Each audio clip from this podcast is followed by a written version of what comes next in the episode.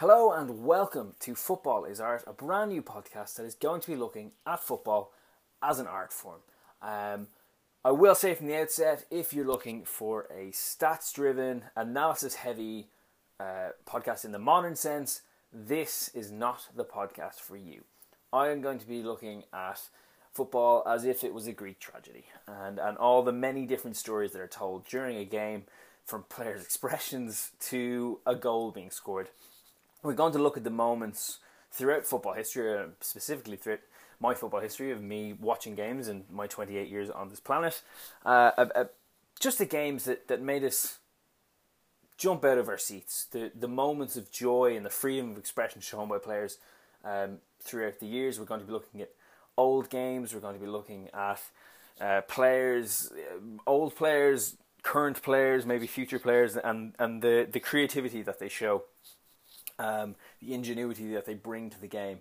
Um, w- my background is in coaching. I will say that I absolutely do appreciate and understand the importance um, of analysis and stats and data um, in the modern game, in putting together a modern team, because very quickly you can find yourself at a disadvantage if every other team is using um, statistical analysis and they can look at opponents uh, in, in, in different ways and you're not doing that, you're putting yourself at a disadvantage. So, yes, that stuff is an extremely important component in putting together a modern day football team. For me, it's not the be all and end all though. Um, for me, there still has to be room for creativity, for romance. Football romance has to be there. Um, so, this is kind of my manifesto, I suppose, in, in how I view the game and how I'd like the game to be played. Um, not everyone's going to agree with it. Absolutely, people maybe don't. They see it. Uh, one of my issues, I suppose, I have with modern day coaching. I'm a coach myself. I'll get into that in a minute. Is that there is a lack of creativity, a lack of thinking outside the box in in some ways that you have to play football in a certain Barcelona 2009 to 2012 way. And if you don't play it that way, somehow you're doing football wrong. There is no way to do football wrong. Um, and I like football played a certain way, other people like it played another way, and that's fine. But one opinion isn't better than the other. How Ireland play football under Jack Charlton, or how Ireland play football under Martin O'Neill and Mick McCarthy, isn't wrong. It mightn't be great to watch at times, but it's not wrong. Um, mightn't be my cup of tea either, but it's not wrong. So my background is I'm a coach uh, myself. Uh, I'm 28 years old. I'm from Dublin um, in Ireland. I am a coach with Malahide United, my local club. I coach the senior third team, um, and I coach the Bohemian FC um, amputee team in the National League. We're currently top of that league. When We're going before lockdown. Um, hopefully, get back to that for I am an FAI C license holder, which is basically for those of you outside Ireland or for those of you not in the know, is the level below the UEFA um, B license in this country. Um, hopefully, I will move on to that in the coming years when uh, lockdown ever ends. This podcast is a baby of lockdown. Um, it's come from sheer boredom um, in the last week or so, where I thought, right, I'm watching all these old games, I'm re- listening to books, um, I'm reading books. How do I express um, my thoughts and feelings, and absolutely I understand that there is a, a quite a, a, stereotype about young white men um, thinking that their thoughts uh, are worthy of being uh, listened to by others. But this is basically just a, a, passion project for me, just to kind of talk about football, really. Um, so if you want to listen, fantastic. If you don't want to listen, now's your time to switch off.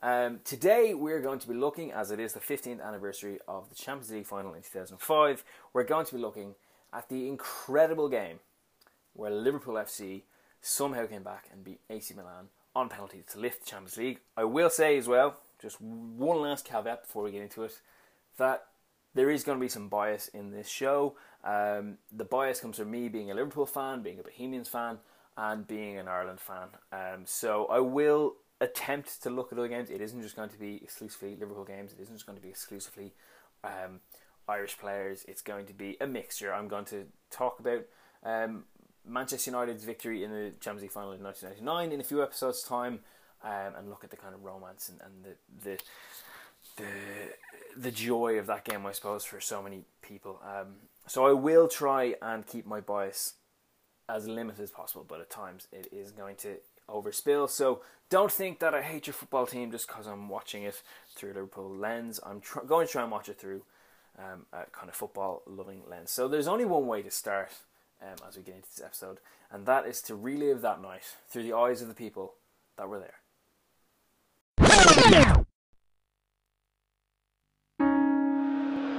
In goes the free kick, and the shot comes in, and it's in! Milan have scored!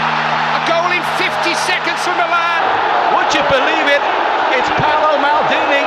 That must be one of the quickest goals in the final of the Champions League. And it's all gone wrong in the first minute. It's a wretched, wretched start for Liverpool.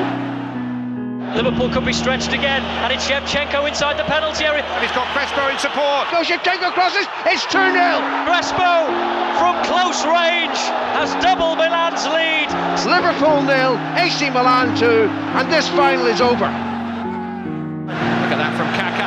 Can't get there. And what a pass two for Crespo. Crespo's through, this could be 3 0, and it is 3 0. And what a goal that is. And it's going from bad to worse. And Milan now playing football out of this world. Nobody can live with this. Well, this is just absolutely awful for Liverpool.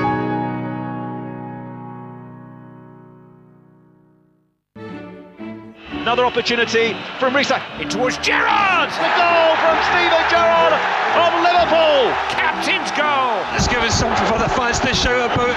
Here we go. Still, still time maybe for the impossible to happen here. Command 25 yards out, doesn't shoot, but Smith's a mine! It's in. It's in.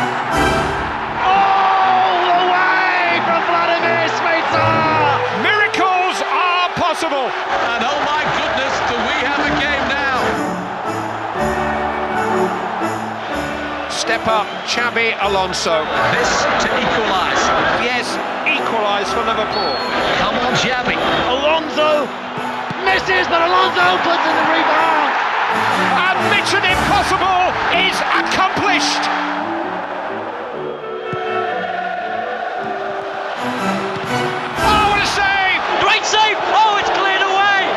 What a save from Shevchenko by Jerzy Dudek. How did he keep that out? Astonishing. Andrei Shevchenko. the European Footballer of the Year. The star man in the Milan side must score. He must score. He saved it! Dudek saves for Liverpool. And Liverpool have won the Champions League! This is amazing. Can you believe it?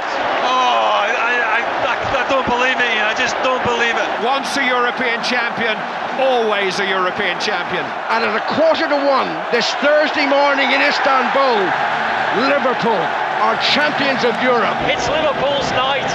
Liverpool have their hands on the European Cup again, and this time it's for keeps. So that's the game we're looking at. Of course, the 2005 Champions League final was a classic. It is and remains to this day, 15 years on, probably the most memorable game of my life. I will get into how I watched the game, how I felt during the game later on in the podcast. But where do you start? This match has been covered comprehensively by everyone in the football media and infinitely better by other people um, over the last 15 years. So, where do you start? That you, I think, have to give the context of how this game came to be. We start, of course, I think, with AC Milan. They had won the Champions League two years previously at Old Trafford, beating Juventus in the worst Champions League final, I think that's fair to say, of all time. A nil all draw, and then they won on penalties. It was two Italian sides, two defensive Italian sides, up against one another. The Italian, uh, the, the AC Milan time side was a typical Italian side really, really strong at the back. It's hard to see any weaknesses when you look at their starting 11. How did they get to the final that year? Well, they topped their group in the group stages. They had Barcelona, Shakhtar Donetsk, and Celtic. Barcelona at the time weren't the force that they came to be. They were still kind of in progress under Frank Rijkaard. They would go on to win the Champions League 12 months later um, after this final, but at the time weren't really um, the force that they came to be. Um, the Ronaldinho was still their star player. They did only lose once in that group stage. They lost to Barcelona to a last minute Ronaldinho goal in the Nou Camp to a 2 1 victory for Barcelona, I think. And they drew their last game with Celtic at Celtic Park, but they had already topped the group at that point, so I'm not really sure how erst they were. They went on to the knockout stages, um, and then the last 16 they beat Manchester United. They beat them 1 0 home and away. Hernan Crespo got both goals. Then in the quarterfinals, they played Inter Milan in a Milan derby. They won 2 0 in the home fixture in the San Siro, and then in the away fixture in the San Siro, they were 1 0 up with about 20 minutes to go. And the Inter fans started to throw flares onto the pitch. One of them hit Dida, very famous incident. Uh, Dida went down. The game was then abandoned. They were awarded the the win 3 0, so they won 5 0 in aggregate. There's a very famous picture of Marco Materazzi leaning on Rui Costa's shoulders, um, looking at the wall of flares um, down the other end. Uh, they went on to the semi final and they faced PSV. Now, PSV that season were a very, very decent side. Um, off the top of my head, they had Mark van Bommel, and they were a very efficient team. Uh, Phillip Cocu as well. They won the home leg, AC Milan did. They won the home leg 2 0 um, against PSV and seemed on course to stroll into their seventh final in about 16 years. And they went away to Philips Stadion in Eindhoven, and things didn't go all their way. They were 2 0 down um, with very little time remaining. It looked like the game was going to go to extra time. And in the 91st minute, Massimo Ambrosini popped up with a goal. Um, now, I remember watching this on RTE back in the day, and I think Liverpool had qualified maybe the night before. Uh, so it was like, oh my god, PSV or, uh, or AC Milan. I'd rather have played PSV, who I considered the weaker of the two sides. Um, Ambrosini got a goal, made it 2 1. Looked like they were going to go through. Phillip Cocu actually did go up the other end and get a goal back uh, in injury time, later in injury time, but it was not to be. So they went through on away goals, 3 all. They went through on away goals to the final, but they were still, again, the overwhelming favourites. They hadn't really been tested that much throughout. They had a bit of scare in the second leg of the semi final against a decent PSV team who haven't reached those heights since. As to Liverpool, Liverpool, as we know, they, they scraped through the group stages. Um, they lost away in Greece to Olympiacos. They lost away in Monaco and to a Javier Saviola goal. They came into their last group game at home to Olympiacos and obviously had to win the game by two clear goals. Rivaldo got a free kick in the first half despite a lot of Liverpool pressure. And then in the second half, Liverpool needed to come out and score some goals, and they didn't really, they weren't set up to do that under Rafa Benitez for any period of time, really, um, until maybe Fernando Torres came in. But even at that, Liverpool never really scored three or four in a game. It was a semi frustrating period if you're a Liverpool fan. It was very defense defensively orientated. Um, Florent Sinama Pongolle got a goal back. Antonio Nunez, or no, it was Neil Mellor. Nunez headed it down, had a header, saved. Mellor put it into the net. And then obviously it was about eight nine minutes ago. Steven Gerrard popped up with that goal. Oh, you beauty! And they made it through by the skin of their teeth to the knockout stages, where they drew a pretty favourable draw. They drew Bayer Leverkusen, who they saw off three one, home and away. Now the home game they were three 0 up and cruising, and they conceded a very last minute sloppy goal, and it seemed oh is that going to be an issue? But Luis Garcia got a couple of goals early in the first half of the second leg, and in the end, they ran away with it 6 2 on aggregate. They then got drawn against Juventus in the quarterfinals. Juventus is an extremely strong side at the time, at Nedved, Cannavaro, Del Piero, uh, maybe at his peak. Um, it was 20 years since the Heysel um, disaster, and obviously two sides involved. It was a very emotional evening at Anfield for the first leg. Liverpool got off to a cracking start. Sami Hyypiä got a great goal. Luis Garcia scored an absolute screamer. Luis Garcia, probably the most frustrating player I think I've ever watched in a Liverpool jersey. could pop up with these incredible moments, but then just most of the time I seem to just wander around the pitch giving the ball away um, or getting pushed off the ball because he was a very slight man. Um, they were 2 0 up, seemed to be doing all right. Liverpool actually had Scott Carson, remember him, in goal for his debut. I think he was about 18, he just signed from Leeds. Uh, Chris Kirkland and Jerzy Dudek were both injured, and Scott Carson, Carson was given the nod in goal. He made a great save from Del Piero in the first half. Second half, though, Juve pushed on pressure looking for a away goal. They did eventually get it through Cannavaro. It was weak enough header that probably should have been saved. Um, maybe it was a sign of things to come for Scott Carson, um, who was in goal, if I remember correctly, for the England Croatia game, the famous game at Wembley in 2007, uh, the Wally with the Brolly game. So Liverpool went to Turin knowing that they needed to score, really, which again, that season for Liverpool they didn't score many. Michael Owen had left the season before. Robbie Fowler had left a few years before. Emile Heskey had left. They, there was no real goal scorers in the team. Milan Baroš had an unbelievable year 2004, but hadn't really recreated that form for Liverpool. Djibril Cisse had gotten a really bad leg break um, at Blackburn and missed most of the season and never really hit the heights at Liverpool when he came back. Um, Gerrard hadn't really turned into maybe a, a, a goal scoring centre midfielder to the extent that he would become. So goals were at a premium for this Liverpool team. Uh, so it was going to be a very stringent defensive effort um, a week later in Turin. Gerrard was injured, um, and somehow Liverpool held out for a nil-all draw and, and got through to a semi-final, unlikely semi-final uh, against Chelsea.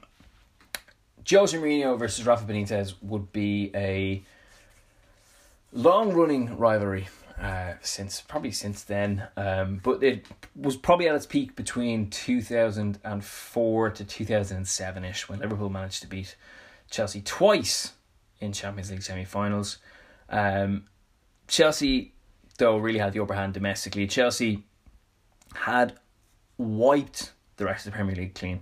Um, they got 95 points that season, which was at the time a Premier League record. Uh, they only lost once they had more wins and more points than the Invincibles two years before, and they'd beaten Liverpool home and away. Liverpool had lost 14 times that that uh, that year in the Premier League. 14 times, and they lost at the likes of Crystal Palace, who got relegated. They didn't just get lost; they they, they got they seemed to get beaten every single every second weekend. Uh, 14 times. So in context, Liverpool lost once in the 2018-2019 season to Manchester City. Um, 14 times. I, I, I don't really... Like, I remember Liverpool being frustrating, but it was just so alien that they'd lost 14 times um, back there. So, Chelsea, again, over overwhelming favourites. Liverpool probably had one world class player in Steven Gerrard. Xabi Alonso was inconsistent at the time, but you know could see he was going to be a good player no one else really of note. Chelsea had obviously been spending money for a couple of years. It brought in at the time the best manager in the world, or the the young the the best upcoming up and coming manager at the time in Jose Mourinho, and they'd obviously gone into mad run. Frank Lampard had hit the heights. Drogba hadn't quite hit the heights yet, but was very very effective.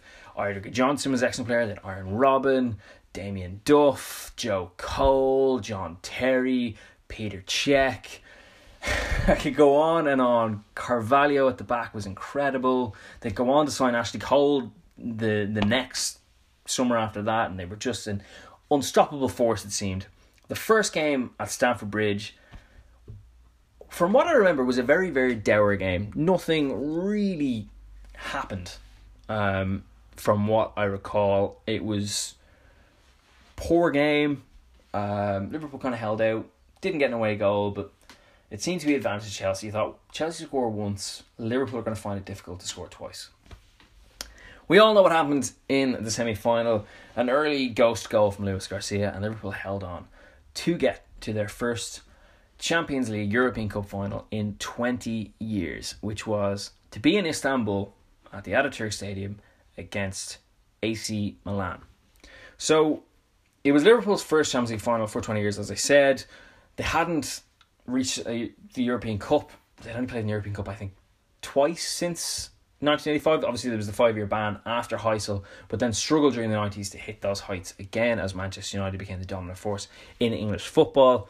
Milan, on the other hand, since Liverpool had played in a Champions League final, had played in six finals and won for them. This was their seventh final since 1989. And they just seemed uh, on the night, in the weeks leading up to it, although I felt, yeah, okay, Liverpool have come through all this and they're in a European Cup final there didn't really seem to be any semblance of a chance to beat this brilliant AC Milan team. How they'd done in each league, Liverpool obviously, as we said, lost 14 times. They had finished fifth in the league, so they were outside of the Champions League places. Um, it was a big deal at the time. Everton had finished fourth. There was a talk of like, if Liverpool win the title, will they be allowed to defend their championship? Um, Carlo Ancelotti, the AC Milan manager, said, "Well, I believe they should, but I think we'll solve the problem for the English FA." And the FA went to UEFA and said, "Well, if Liverpool lobbied for Liverpool and said, well, if Liverpool win, they deserve their chance, but we don't want to take it away from Everton, who did earn it over the course of the season." Now, since the rules have changed, Chelsea finished outside the top four in 2012 and won the Champions League and qualified at Tottenham, who'd finished fourth, expense, if I remember correctly. Um, so that, that, that rule has since changed. But It was a big deal at the time. Will Liverpool be allowed back in if they, on the off chance, they win the Champions League? AC Milan had finished second to Juventus in Italy. They were top with four games to go, uh, but they seemed to kind of tire as the season went on. Arsene Wenger, this is all information that uh, I actually found the, the, the Wikipedia page very, very helpful. Um, if I'm being perfectly honest, Arsene Wenger in the Wikipedia page, and I found the quote. Uh, he said that he actually thought Liverpool would win because he thought that AC Milan had tired and looked fatigued towards the end of the Serie A season, but he also didn't really mention in the article, as I've mentioned here, that Liverpool had lost 14 times that season. Um, and weren't a great outfit. If you compare the Liverpool team of 2005 to the Liverpool team that won the treble in 2001 by winning the League Cup, the FA Cup, and the UEFA Cup, the the 2005 team was a shadow of that team. Um, so I know it's a cup competition, but everything stated that AC Milan should go on to win this game.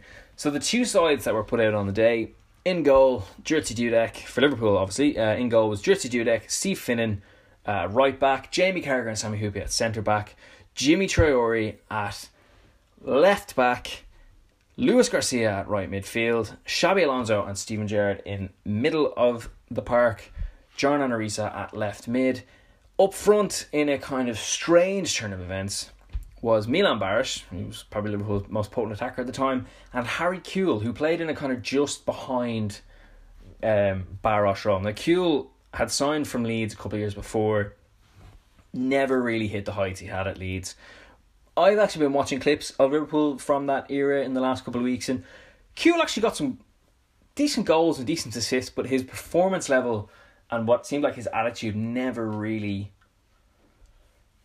shone through. It, it never gave you the impression that this is someone that's given their all. Um, it, it felt like he had way more to offer. So he was the probably the controversial will he won't he um start the game. He only lasted twenty three minutes before he was replaced by Vladimir Smicer, but it was a very kind of I remember reading the team going Harry Kewell, Harry Kewell's in the team.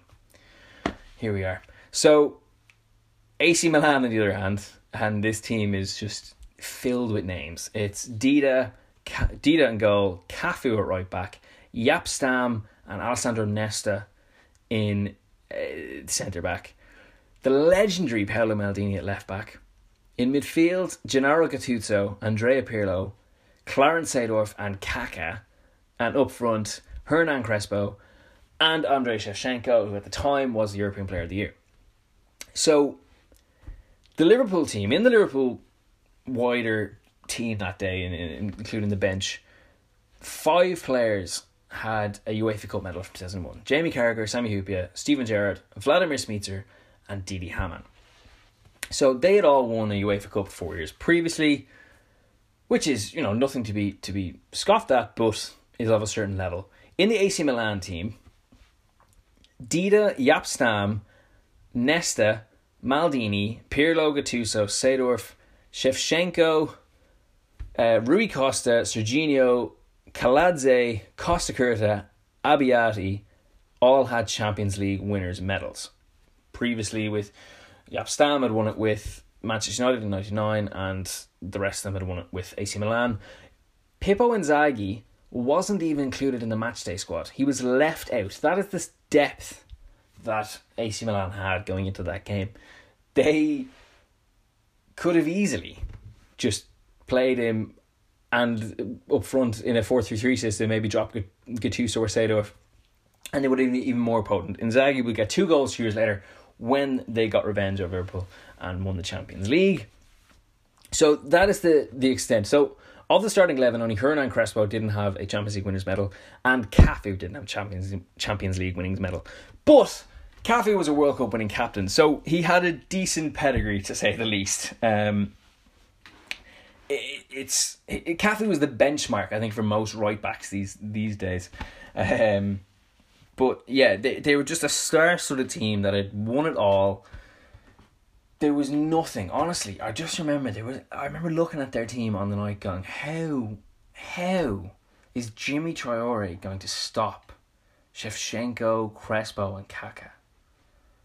It, it, it's just not feasible. Like you look at the Liverpool team. Yes, I said Dudek had been a decent goalkeeper. Had a few calamities came in. He, he his Liverpool career started really really strongly, and then there was the the game against Manchester United where he dropped the ball twice to Forlan and he just never seemed to really recover again. He this was actually his last game as Liverpool's number one before they signed Pepe Reina, but they just didn't have any consistency in goal throughout the season. Chris Kirkland had come in and played. Obviously, Scott Carson had played a couple of times due to injuries, and they're just your goalkeeper is the most important position for me because it your whole team is built on the knowledge that if everyone gets past us, there's still a really strong, dependable goalkeeper behind you. And Liverpool didn't have that.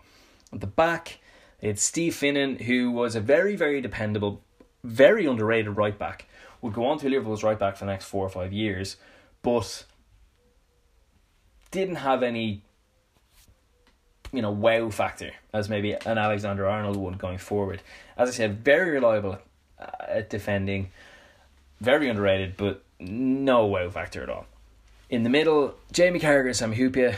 Carragher was considered, uh, you know, he played right back, he played left back, he played in midfield to Liverpool, settled at centre back, and no one outside of Liverpool circles really saw him as any good. It's fair to say he kind of on the periphery of the England team, but he, he was a, a decent. This season was probably the season that he grew into being a really strong centre back in terms of English centre backs time. Obviously, Rio Ferdinand, Sol Campbell, John Terry. Carragher wasn't spoken about in those in in the same bracket as those players. Sami Hyypiä, for, uh, well, I remember Sami Hyypiä was Liverpool, but he probably the most value for money Liverpool have ever got out of a player. They signed him for about one point two million or something from Willem II, I think in in uh, in the Netherlands, and he came in and was became club captain, and he was extremely reliable. Always popped up with a few goals didn't really have any much pace. You could read the game really well, but didn't have much pace. And you worried about him against Crespo, Shevchenko, and Kaka and their movement and would he be stretched all over the place. And then at left back, Djimi Traore, who was just a calamity. Had obviously been at fault famously in the third round of the FA Cup that year when he had done a kind of Cruyff turn into his own net away at Burnley, who were just a lowly um, championship side at the time. And he, he just seemed like a walking disaster as I said earlier, in midfield, we move on to Garcia. Garcia was just frustrating. As I said, he could pop up with these moments of genius, a 25 yard volley, uh, a, lob, and he got a goal against Norwich that season away at Carrow Road. It was a beautiful lob, but seemed to be knocked off the ball really easily. Was very much suited to the Spanish game. Small player, played little passes, nice little movements, but when it became really physical, didn't have, wasn't cut out for it but popped up with important goals. Was he a game changer? Probably not. As I said, inconsistently creative, creative. So you wondered, um, was he the man to unlock the unlocked the Milan defence, but looking at the Milan defence, you didn't think so. In midfield, Xabi Alonso come in. It was his first season at Liverpool. He had done relatively well, got some good goals, some good performances. Didn't really think that he was going to be all that. I, I actually remember thinking at the end of the season, uh, how good was Alonso? He would obviously go on to be probably he's one of the most decorated footballers of all time, but he, he was just uh, he became different gravy. But at the time, wasn't really setting the world alight. Left mid before he go on to the main man was John Arne Riise, who moved from kind of left back, played left back all the time, a lot, played left mid. Very, very effective player. Hadn't really hit the heights of maybe his first couple of seasons, but could do a job for you. Um, was more defensively minded, I think. So he, he wasn't the, the kind of creative, I'm going to do a step over beach and swing one in. He was going to stay out wide, hold back a little bit, maybe get some balls in, and if he had the chance to shoot, he would. And then in the middle of the park, Steven Gerrard, who hadn't yet reached those heights, um, I suppose, of uh, the what he would go on to do, and this was kind of the moment where he really announced to the world that yeah, I'm I'm Steven Gerrard and I'm going to grab this Liverpool team by the scruff of the neck and take them to the next level. Um, I'm going to play a clip now in a, in a, in a minute um, of of what was said about Steven Gerrard at halftime in the RTÉ studio on Irish television, which was very entertaining considering what happened next. Then, as I said earlier about Harry Kewell played there and Milan Baroš as well. I said he he had been the top goal scorer at Euro two thousand four. Looked like he's going to take over the mantle from from a. Uh, Michael Owen never never really happened for him. Left Liverpool a couple seasons later. Um, went on for an okay career, but but never set the world alight. And coming off the bench, Vladimir Smicer was playing his last game for Liverpool. Had been effective. Was going to be moved on by Benitez. Came on after twenty three minutes for Harry Kewell. Didi Hamann came on at half time, which we'll get into, and Djibril Cissé coming back from a horrific leg break, which at the time was a really, really great story for him. So let's get into the game. Um, the game starts. I'm sitting there as a 13 year old watching Liverpool, my team, in the Champions League final. I'd grown up in a period during the late 90s, early 2000s where Manchester United and Arsenal were the dominant forces. I'd watch them every Tuesday and Wednesday in, in the Champions League and Liverpool on a Thursday in the uh, UEFA Cup, and I'd watch Chelsea on a Thursday in the Cup Winners' Cup in the nineties, and I always kind of wanted. Oh, I wish Liverpool were on ITV or RTÉ's coverage or TV3's coverage on a Tuesday or a Wednesday, but Sunday, and they did have a couple of runs um, in the two thousand and uh, in the 0102 Champions League. Um, they got to the quarterfinals and lost to Bayer Leverkusen. In the next season, they were in the Champions League, but they went out in the group stages. So I never really got deep into the competition as such. And I remember always wanting that. And here was my team finally reaching the promised land as such. And after 50 seconds, after less than 50 seconds, Djimi Traore took down Kaka in the left back position for Liverpool. And I thought, well, that was my worry before the game. But here we are. Pirlo cut back a free kick and Paolo Maldini knocked it into the net with a lovely volley down into the ground, beat Dudek, no chance, 1 0 after 50 seconds. And what was already a mammoth task just became even harder. Um, Maldini already had four Champions League winners' medals and European Cup winners' medals. And you're thinking, oh, he's going to lift it again. Five Champions League winners' medals. What a player he was. So it was the quickest goal in Champions League final history. Liverpool did actually the next 15 20 minutes they kind of came out of their their shell a little bit. I'm I'm just looking at the highlights here. Um they they they did come out of their shell a little bit and they tried to play um a game of sorts. They tried to stick to their game plan even though they're 1-0 down. There's something interesting as I watch the highlights here. Uh Liverpool and Jamie Carragher, even Gerrard have spoken about this. They said to all the players, do not touch the trophy on your way out. You do not touch that trophy until you win that trophy. And they're walking out. Liverpool players are wearing their nice jackets and they're not touching it. three or four of the Milan players start petting it. Just, you know, petting it. Um, you know, saying, oh, hello, old friend. Gattuso gives it a little, um, what you'd probably describe as a bum pat. And I don't, I don't know if that's bad luck. I, I but I wouldn't personally do it myself. Um, but it's an interesting way that Milan were just so relaxed. They were so relaxed. They were like, well, we did one it two years ago. We're full of World Cup winners, Champions League winners. We'll be fine.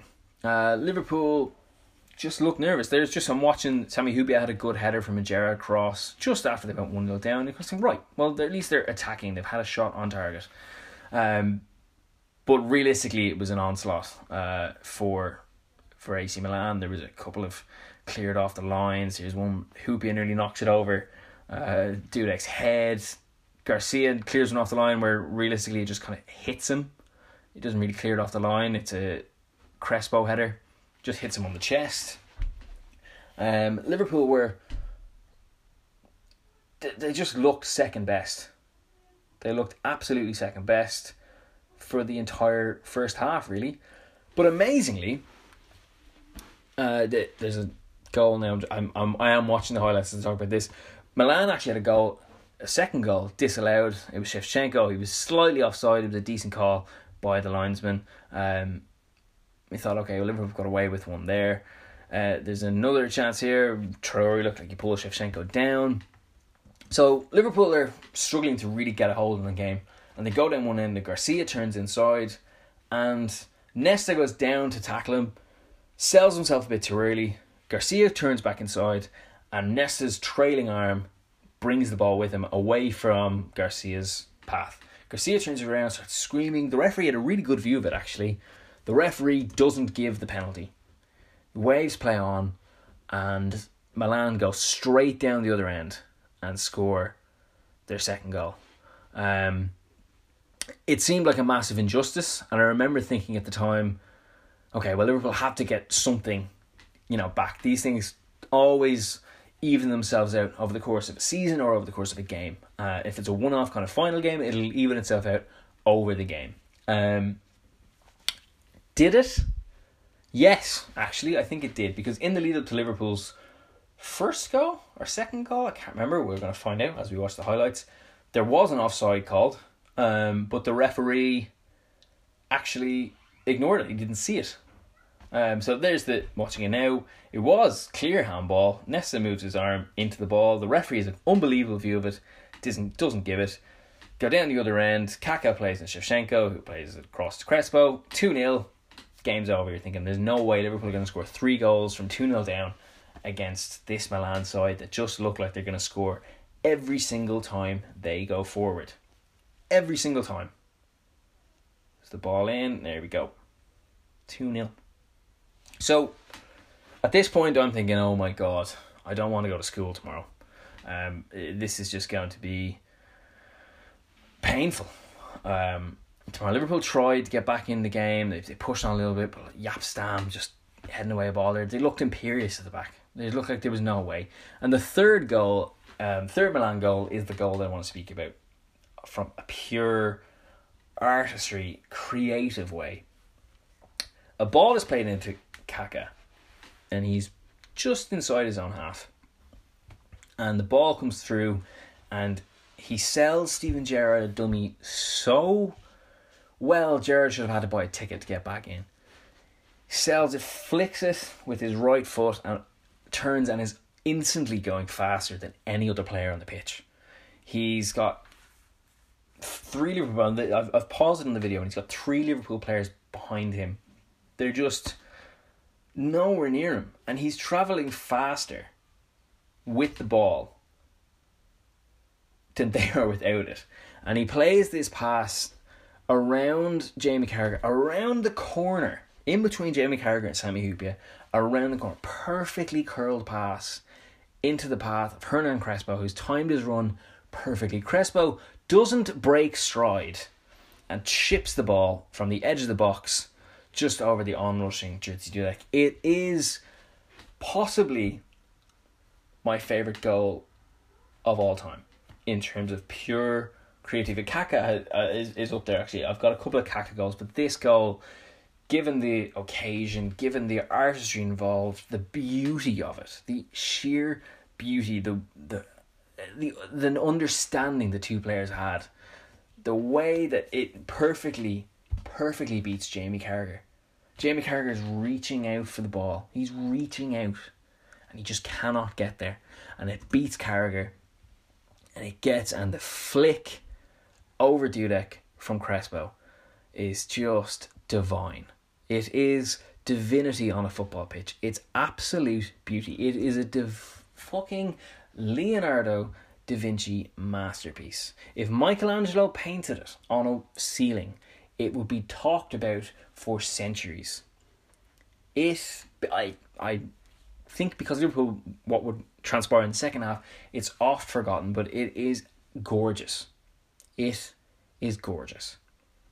And that might be the tragedy of it, in a way, that this goal is, is forgotten about because of the beauty of what happens in the second half. But you see Crespo's reaction, he's just like, that was brilliant. And the entire team goes and celebrates with them.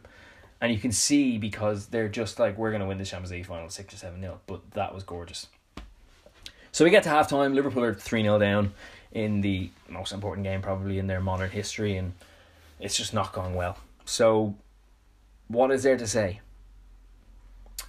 This is what the pundits um, on RTE had to say at halftime about Liverpool, about AC Milan, and specifically about Steven Gerrard.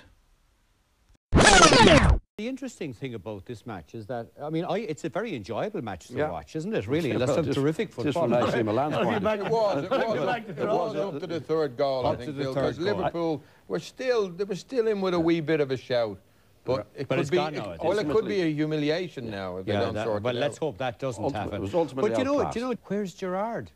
Where's Well, Gerrard Alonso? as usual. they? Gerrard in the as usual in the big matches has disappeared. Bill, nowhere, no influence in the game whatsoever. Liverpool have come up against a real team on the night, and they, it's a reality check tonight. Yeah. This is real football. That they're, they're totally outclassed all over the pitch. They've been outclassed. All right. Liverpool being led at half time by three goals to nil, and let's hope it's not a humiliation. But we'll see what happens in the second. So that is how it was viewed on RTE television in Ireland.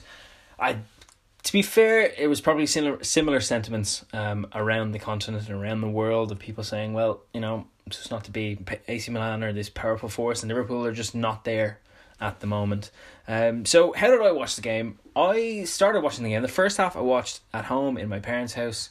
I watched it with myself and my little brother Kevin, who is also a Liverpool fan, and as I said, it was just complete excitement. I'd always wanted Liverpool to be there, and all of a sudden, they were there and they were 1 0 down. So I remember the first going going in and watching it in the front room, and my mother came in from the other room and said, "Oh, they've scored." And uh, you know when you're watching a game of football and your team has just conceded, and someone says something really, really obvious, maybe not isn't uh, into football, uh, and they say something, and you're just like, "Don't, please don't speak." And I said, "Yes, they they did. Yeah, okay, it's fine, it's fine." Then obviously the rest of the first half goes on, and Liverpool end up being 3 0 down at half time. So I, I'd actually watched most of the games that season in the Champions League. And, and most Liverpool games across the road in my best friend Owen's house. And Owen and his dad and myself used to watch the games. And I think Owen was at training, so I didn't watch the first half of his. But I went over to his house at half time because it was 3 0, and we were like, right, well, we better just watch the second half together. So Owen missed some of the first half because he was coming from his own training with this football team. So I went in and we were kind of making a cup of tea at half time because we were 13 years old and we were kind of saying, oh, you know, like the game, the second half started, but like, what's the point really? You know, when, when your team has lost a big game and you're just kind of like, what was the point of anything? Um, we're making a, a we're making a cup of tea and Owen's dad comes bursting out of the front room in their house and he's kind of like, Liverpool scored, Liverpool scored. So we went, oh, okay. So we went back in, and the next six, seven minutes were just. I've never, ever in my entire life felt anything like it. like those six or seen anything like it. It was just it's such a David and Goliath moment that Vladimir Smicer managed to have a go and that slipped through the fingers of Dida and then Gerrard got a penalty and Alonso missed but it was say he scored and I, I was just euphoric. And then that 10 minutes died down very quickly because there was the realization that there's still half an hour to go in this game and Liverpool you know could have they had the momentum gone on and got fourth.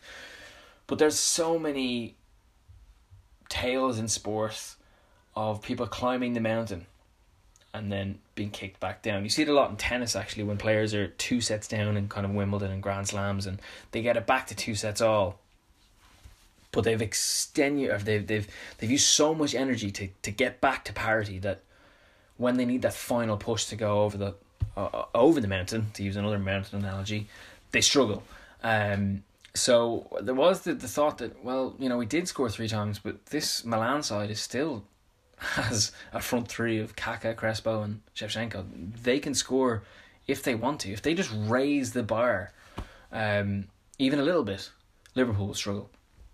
In the next half an hour, I don't really remember much of the game. I've seen the game back and nothing. There's no major chances to be fair. Um, couple of cleared off the lines. A couple, I think Traore cleared one off the line, but Milan actually had chances before Gerrard got Liverpool back in the game. Milan had chances to go four, five nil up, um, and and didn't take them. So we get to extra time, and I had a very nervous deposition watching Liverpool um, and Ireland as a youngster. So once it got into extra time, I was like, I, I can't watch this. I cannot watch this. It's too much for me to take.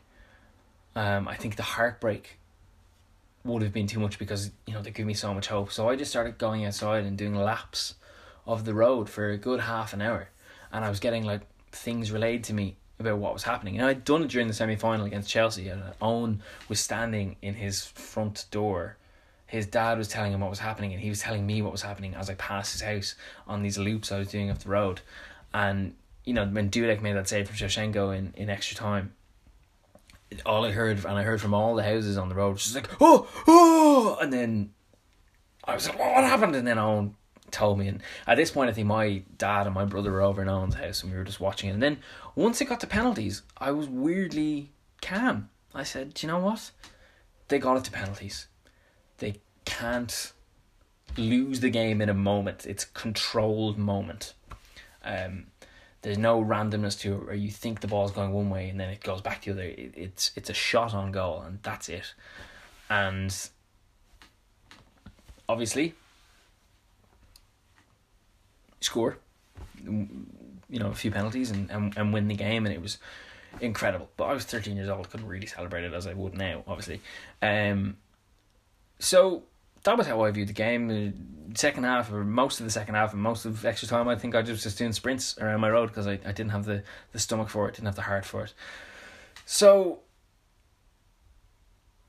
how did how did Liverpool get to that point? You can look at the stats and you can look at uh, analysis, and they brought on Didi Hamann to kind of stem Kaka's influence, um, and allow Gerrard to maybe push on a little bit. And you can you can look at that, and absolutely that's a vital part of what did actually happen. People talk about what happened in you know Benitez must have given some amazing speech, and it's been debunked many times by Jamie Carragher, and he's just said that didn't actually happen. He told Djimi Traore he was coming off, and he was going to bring on Didi Hamann, and then Steve Finnan said he was injured and they had to bring Traore back on. And then they were like, okay, Hamann's coming on, and Hamann's Riise is going to go to left back, and you know, Hamann came on anyway at halftime, and, and nothing they say nothing was really kind of said. There was no Braveheart like speech, you know, there was no rousing of the troops. There was a few kind of like, right, you know, we have to go out and do this, and the fans were singing "You Never Walk Alone," and and I'm of the I am of the vein. I, I do genuinely believe that on any given day, any group of 11 men or women can beat another group of 11 men or women. There is no, yes, talent exists and a natural ability to read a game and a natural ability from years of experience to be able to do certain things to a certain degree and you've obviously worked hard and trained hard and you have a, a the, the, the elite best players do have whether it's a natural deposit, deposit deposition that's probably the wrong phrase but whether they ha- it's natural or whether it's from years of learning and hard work and training they are 100% capable of rolling you over easily. But I do genuinely believe that on any given day, 11 men or 11 women can beat 11 others. Absolutely. If you work hard enough and you have the right mentality, and yes, you get a certain level of luck, football can do anything. The football can do anything. It can go anywhere. And this is where I speak about the romance and the, the artistry of football. Everything, all of the stats, all of the analysis pointed before the game at an AC Milan win and pointed at half time at an AC Milan win. And yet somehow they didn't go home with the trophy. How how does that happen? Because football is art. It is a Greek tragedy. Uh, so many like you look at that that game is a microcosm of of of every eh, as a, as a Liverpool fan and I went through every emotion. Went through hope and expectation to instantly be told that's not going to happen. And then my pain and woe got even worse as the first half went on. And then the second half you get that hope back and then it becomes you know the fighting spirit and then all of a sudden it's pure unadulterated joy and euphoria. And then suspense kicks in. The tension kicks in of one kick of a football of Jerzy Dudek's save his movement the expression on Luis Garcia's face in that first half when he doesn't get the penalty. The tragedy of the picture of him turning, pleading to the referee as Nesta, still in motion, has a ball just after hitting his arm, looking nervously back. You take that as a single screenshot. It's art. It's pure art, and it happens live. It happens in the context of a 90 minute or 120 minute game, but it happens live. It happens as you're seeing it. And there's fan reactions to it people shouting, people screaming, people in pain, other people looking relieved. It's just pure theatre. And then to instantly go down the other end, and the pain that you just felt from that decision not going your way is compounded by a goal, and the other people down the other end, the other set of supporters, are having a euphoric moment, and it's you know you're looking at if you're looking at it neutrally, you're going, this is such a mad con um const- construct. I don't know if that's the right right turn of phrase, but mad concept that there is this unbelievable sadness down one end, and then the other end, it's like they've just been born. You know, it's it's incredible, um, and that that's kind of what this series is going to look at. Those moments, the contrasting feelings. Um, we'll look at the Leicester um, Watford playoff game from uh, about seven eight years ago when Leicester missed the penalty and then instantly Watford went up the other end and, and scored and and you take those moments and photography is brilliant for this. You, so many brilliant. If you if you go on say Sportsfile or Inpho in Ireland or Getty Images worldwide or wherever um, international sports photography can be can be seen, they capture those moments. As I spoke earlier about the the moment of the Marco Materazzi leaning on Rui Costa, both from different teams, you know, different rival teams in the same city, looking at this wall of flares coming from one faction because their team is losing. It's like, wh- what other realm does this exist in? And it doesn't. There's no other sport, there's no other thing in the world that this happens in. To this extent. In so many different parts of the planet. Nothing. And yes, it can go it can go too far sometimes. People can get hurt, people can get killed. But tribalism and and and how you feel depending on what your group does can't be matched by anything else. Kind of losing the train my, my the run of myself a little bit here, but as I said, nothing. You listen to those pundits earlier, nothing suggested Liverpool could do this, but just pure belief and there was nothing special. I don't think about any of the Liverpool goals. Steven Gerrard's header is technically a very, very good header. I'll give him that. Smith's shot was should have been saved. The penalty was saved. But these moments they they they, they just happen. And when they happen it's incredible. Um and that's what we're looking at. We're looking at these moments. We're going to look at crowd reactions. We're going to look at moments that players um, create. As I said, there was nothing spectacularly creative about what Liverpool did, but that first goal, the Kaka, the, the, the sorry, the Milan third goal, where Kaka created, is just next level. It's as I said, it's probably the most gorgeous goal. It's definitely the best goal I think Liverpool have ever conceded, ever. Um, that I've seen. So yeah, that's that's where we are. That that's that's how how the rest of this series is going to be framed. I'm going to look at the coaching and and what I see. I'm, as I said, it's kind of a manifesto. I'm going to look at how I see football being taught to coaches and how coaches coach it. Um, because I think that's important because it's something I feel passionate about. So yeah, let's get back anyway. Before I went off a bit of a tangent there, but Liverpool got it back to three 0 and Milan, to their credit to Milan, because they, they they could have collapsed, they did go back up the other end and try to break Liverpool down again. This point, Liverpool had just sheer determination.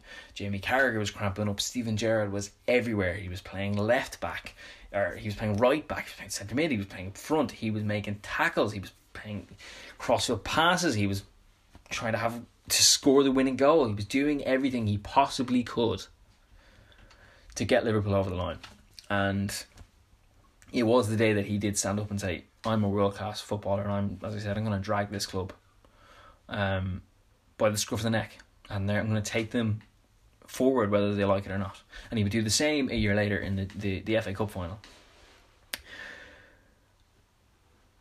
And then, as I said, Dudek makes that save uh, from Shevchenko. Shevchenko, downward header. It's a perfect technical header down into the ground. Difficult to save, maybe a bit close to the keeper. Dudek parries it back. He's two yards out probably the best striker in the world at the time, is not going to miss. He kicks it. It's going in the net, and Jerzy Dudek, a maligned goalkeeper, a much maligned goalkeeper for his entire Liverpool career, sticks out a left hand, and the ball somehow goes straight up in the air and goes wide. And people talk about it. I think in, in the commentary on ITV that night, I think Clive Tyldesley says, "Name on the trophy." He said it six years previously when Teddy Sheringham scored to equalise for Manchester United um, for Bayern Munich. And I do have I am I'm a kind of believer in football destiny. I remember when Chelsea in 2012 came back and Branislav Ivanovic scored against Napoli in the home leg to make it four one, to put them ahead on aggregate on aggregate to make it whatever it was five four on aggregate. I turned to my brother and I said they're going to win this competition, and they go on and would win the competition. And I felt when Liverpool scored against um, Olympiacos when Gerrard scored, I said Liverpool. Not that they're going to go on and win it. I didn't really truly believe it, but I said fate and destiny suggest that this moment is leading to a bigger moment. When Tottenham, to be fair, I, I you can be right. I'm not saying it's an exact science.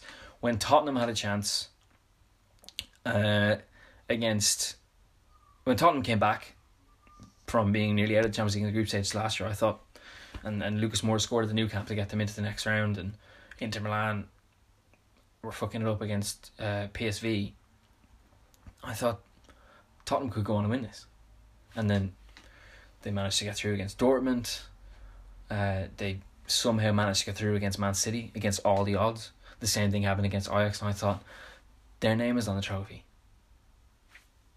But Liverpool, on the other hand of that, had come through similar circumstances. It was just that you kind of expected it from Liverpool. You didn't expect it from um, Tottenham. And we'll speak about last year's Champions League and the romance and, and of, of football and destiny in a future episode. But I did feel that Liverpool had it had a chance of winning that trophy when Gerrard scored against Olympiacos, and when as soon as Dudek made that save, I think I came in from doing my runs because I was like, Liverpool are gonna win this. There's no way Andriy Shevchenko misses that, and then they go on and win on penalties. There's just no way. It's incredible that it came to that, but here we go. Um, so is the romance and beauty of football dead? No, it's not. Last season's Champions League, Liverpool against Barcelona proved that. Does it still have a place in the modern world, football world? Absolutely. This hasn't been the most uh, informative or even well balanced podcast that we're going to do, but I wanted to speak about this game because this is kind of the foundation of my belief that anything can happen in football if you have the right attitude and the right amount of belief. Absolutely anything. So we'll be back in the coming days and weeks with more informative episodes, better put together. Um, looking at old games, looking at old players, and obviously about my thoughts on on football and how football should be played. So yeah, I'll see you soon and stay safe.